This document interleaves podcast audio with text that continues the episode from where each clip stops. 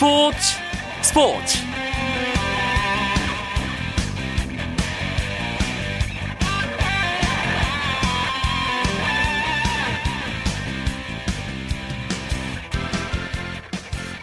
안녕하십니까. 금요일 밤 스포츠 스포츠. 아나운서 이광용입니다.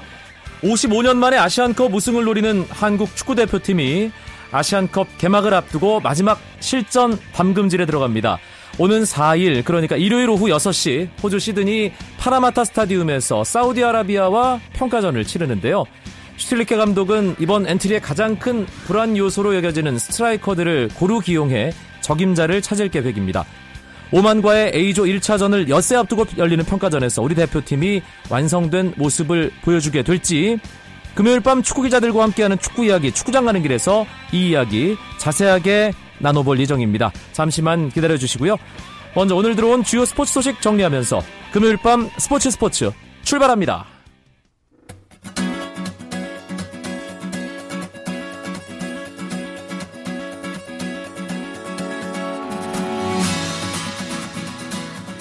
(2014-2015) 프로농구 인천전자랜드가 오늘 선두 울산 모비스를 꺾었습니다. 전자랜드는 울산 동천체육관에서 열린 모비스와의 원정 경기에서 정영삼 선수와 포엘 선수가 40득점을 합작하며 72대 68로 승리를 거뒀습니다. 오늘 승리로 전자랜드는 모비스전 연승을 이어갔고 16승 16패 5할 승률에 복귀하면서 4위 고양 오리온스와의 승차를 한 경기로 줄였습니다. 반면 6연승에 실패한 모비스는 2위 서울 SK에 한 경기 차로 쫓기게 됐습니다. 한편 여자 프로농구에서는 신한은행이 KDB 생명을 상대로 75대 61로 승리를 거두고 3연승을 달렸습니다. KDB 생명은 박수호 감독 체제 감독 대행 체제에서 첫 패배를 기록하며 리그 최하위에서 벗어나지 못했습니다. 잉글랜드 프리미어리그 박싱데이 마지막 날 첼시가 토트넘에게 3대 5로 역전패하면서 썬더랜드에게 승리를 한 맨시티와 승, 패, 득, 실 모두 동률이 됐습니다. 단지 알파벳 숫자에서 앞서면서 1위 자리만 유지했는데요. 첼시와 맨체스터 시티는 박싱데이를 모두 마무리한 20라운드를 마친 현재 14승 4무 2패 44득점 19실점 모든 수치에서 똑같은 그런 모양을 나타내게 됐습니다. 두 팀의 선두 경쟁이 참 재밌어졌는데요. 그리고 박싱데이 마지막 날 런던 원정을 떠났던 스완지 시티는 퀸스파크 레인저스와의 경기에서 종료 직전 기성용의 어시스트를 받은 윌프리드 보니의 극적인 동점골로 승점 1점을 추가하면서 승점 29점, 리버풀에 이어 리그 9위를 유지했습니다. 한편 잉글랜드 프리미어리그 리버풀의 제라드 선수가 정들었던 유니폼을 벗고 새로운 둥지를 찾아 나선다는 소식이 들렸습니다. 미국의 한 축구 전문 사이트는 리버풀의 주장인 스티븐 제라드가 이번 시즌을 끝으로 팀을 떠나기로 했다며 조만간 향후 계획을 직접 발표할 예정이라고 보도했는데요. 올 여름 리버풀과의 계약이 만료되는 제라드의 차기 행선지는 미 프로축구 리그로 점쳐지고 있습니다. 1987년 리버풀 유스팀에서 선수 생활을 시작한 제라드는 다음해 1군 무대에 데뷔한 이후 무려 17시즌 동안 리버풀에서만 활약해 왔는데요. 그동안 두 차례 FA컵 우승과 세 차례 리그컵 우승, 한 번의 유럽 챔피언스리그 우승 등 팀의 전성기를 이끌었습니다. 87년이 아니라 97년이로군요.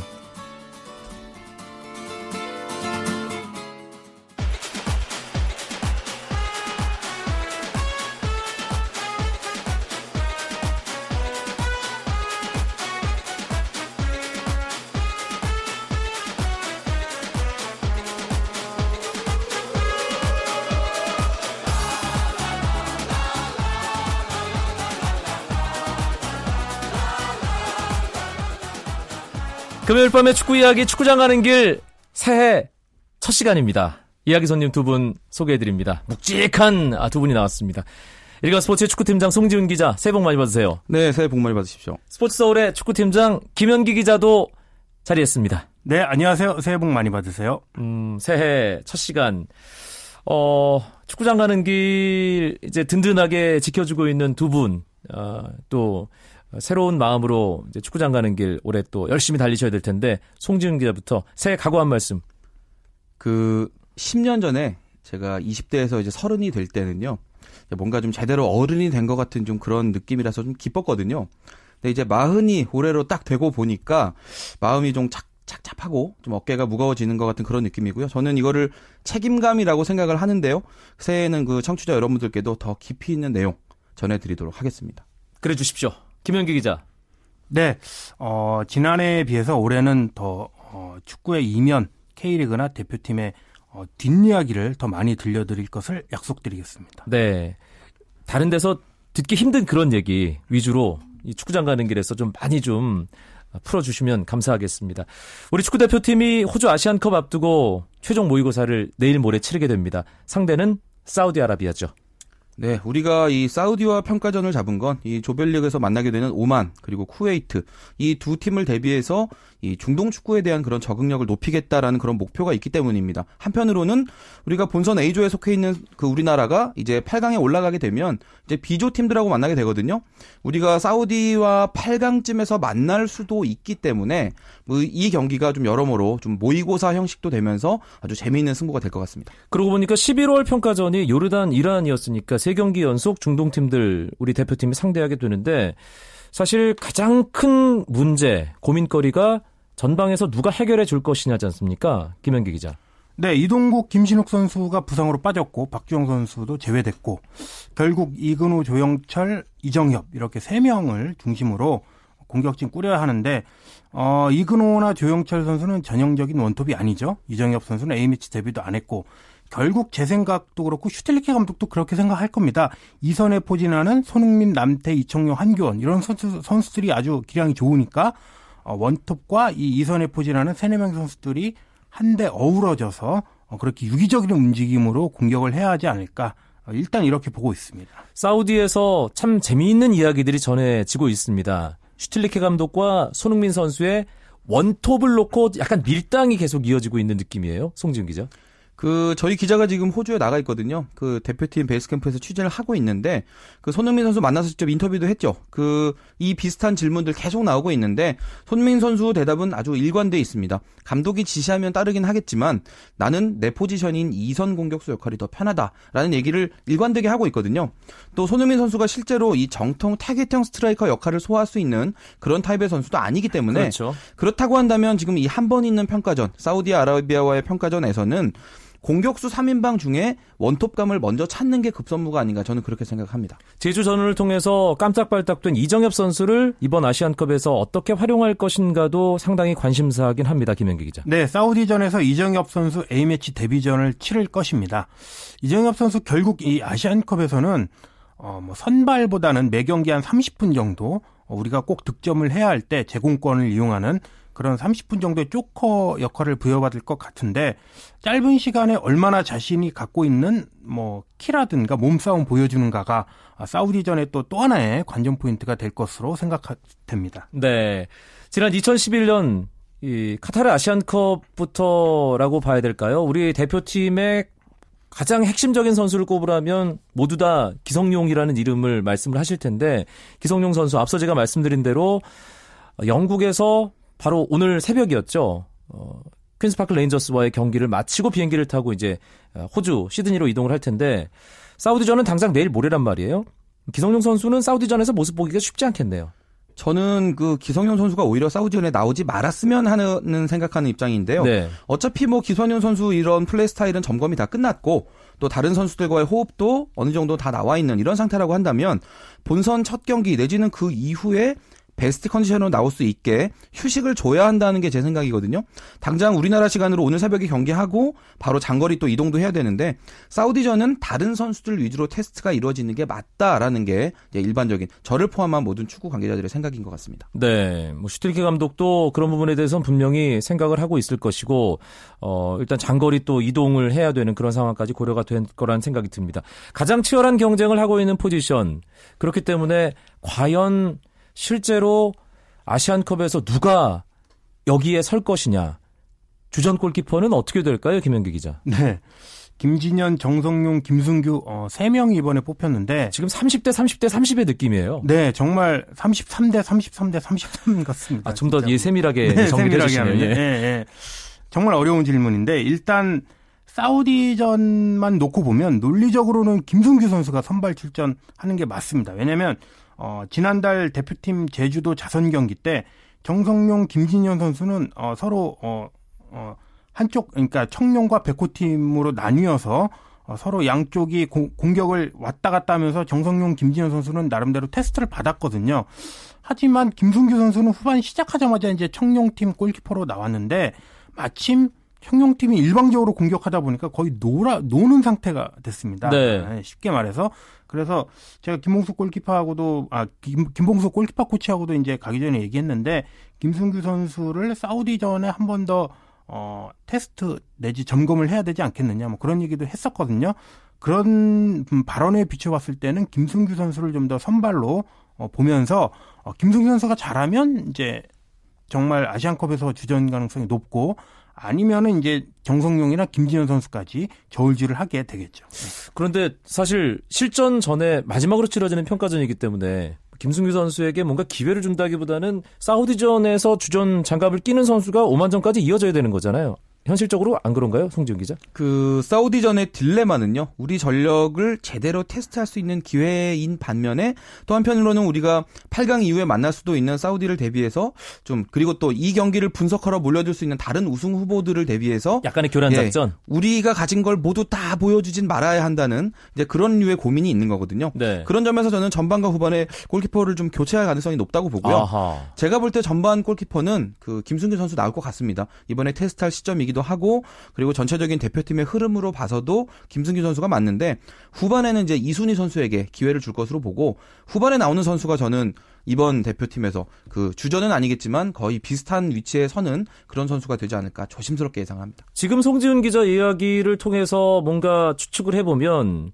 비단 골키퍼뿐만 아니라 필드 플레이어들도 그러면 전체적으로 고른 선수 기용이 예측이 되는데요, 김현기 기자. 네, 어, A 매치 교체 한도가 이제 6명이니까 슈틸리케 감독이 그거를 친선 어, 경기죠. 어, 네, 지킬 예. 것으로는 봅니다. 하지만 이제 전후반 구성을 많이 달리하겠죠. 어, 특히 어, 유럽에서 온 선수들은 아직 피곤하고 시차 적응이 덜 돼 있는 상황이기 때문에 이청용 선수도 그렇고 그렇다면 뭐 한교원이나 김민우, 뭐 남태 이런 선수들도 많이 뛰면서 어, 테스트를 받고 중앙 수비도 뭐 김영권, 곽태휘, 뭐 장현수 이런 선수들이 어, 어, 조합을 서로 달리하면서 한두 번 테스트 받지 않을까 이렇게 생각됩니다. 네, 사우디아라비아와 어, 우리 축구 대표팀의 시드니에서의 친선 경기는 어, KBS 중계 방송으로 일요일 오후 6시부터 함께 하실 수 있다는 것.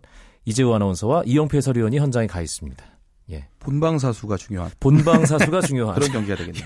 예, 하여튼 뭐 그렇다는 말씀 한번 드리고요. 아시안컵에 출전하는 우리의 경쟁 상대들 소식도 궁금한데요. 일단 일본의 아기레 감독은 계속 승부조작과 관련된 혐의에 대해서 결백을 주장하는 상황이죠, 송지훈 기자. 그 지난해 말에 이제 기자회견 열었죠. 나는 결백하다. 또 다시 한번 주장을 했는데 유럽 쪽 분위기가 완전히 다릅니다. 지금 이번에 문제가 된 게 이 아기레 감독이 레알 사라고사 감독일 때 그 상대 팀과의 경기를 앞두고 상대 팀에 이제 져달라 이제 이런 내용으로 돈을 줬다는 거잖아요. 근데 지금 스페인 검찰이 이 아기레 감독을 세 명의 주범 중에 한 명으로 놓는 이유가 이 아기레 감독의 계좌에서 상대 팀으로 이제 돈이 흘러나간 정황이 포착이 됐다는 거거든요. 이 정도면 이 스페인 검찰에 언제 소환되느냐의 여부에 따라서 제가 볼땐 사임 발표도 나올 수 있을 것으로 봅니다. 뭐 계좌 추적해서 뭔가 흐름이 잡혔다면 그건 뭐 빼도 박도 못하는 예, 그런 상황이 아닌가 싶은 생각이 드는데 좀 더 알아봐야 될 것 같고 그런데 아기레 감독이 워낙에 지금 승부 조작과 관련해서 이런저런 구설에 많이 올랐기 때문에 일본 축구 대표팀이 제대로 그런 분위기에서 훈련을 했을지 그게 사실은 궁금합니다. 김현기 기자.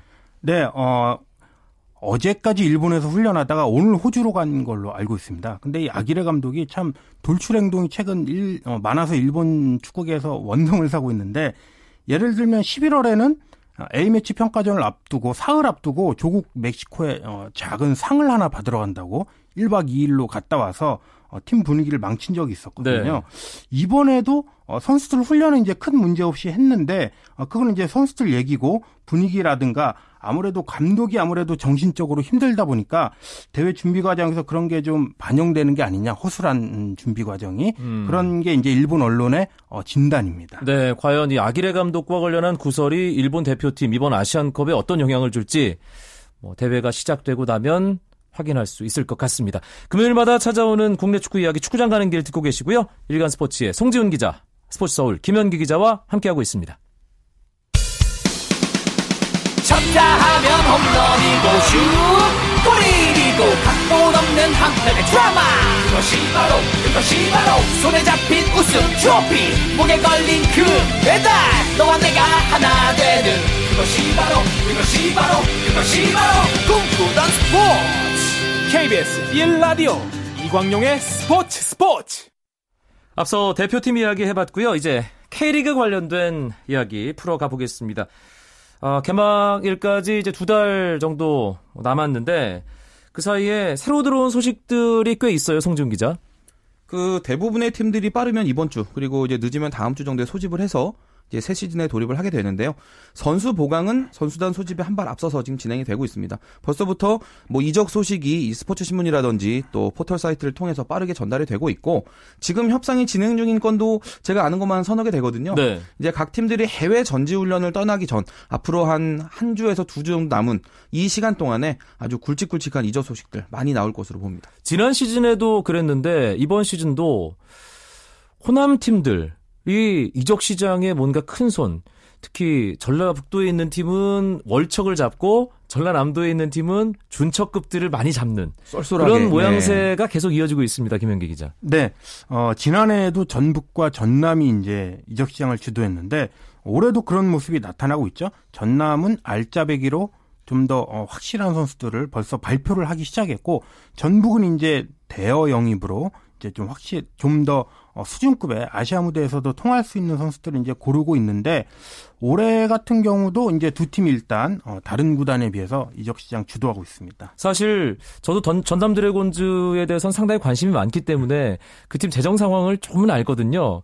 지난 시즌도 그렇고 이번 시즌도 그렇고 어떻게 그런 어, 전반적인 어, 흐름 속에서 이런 선수들 영입이 성사될 수 있는 건지 김현기 기자가 좀 그 부분 좀 짚어주세요.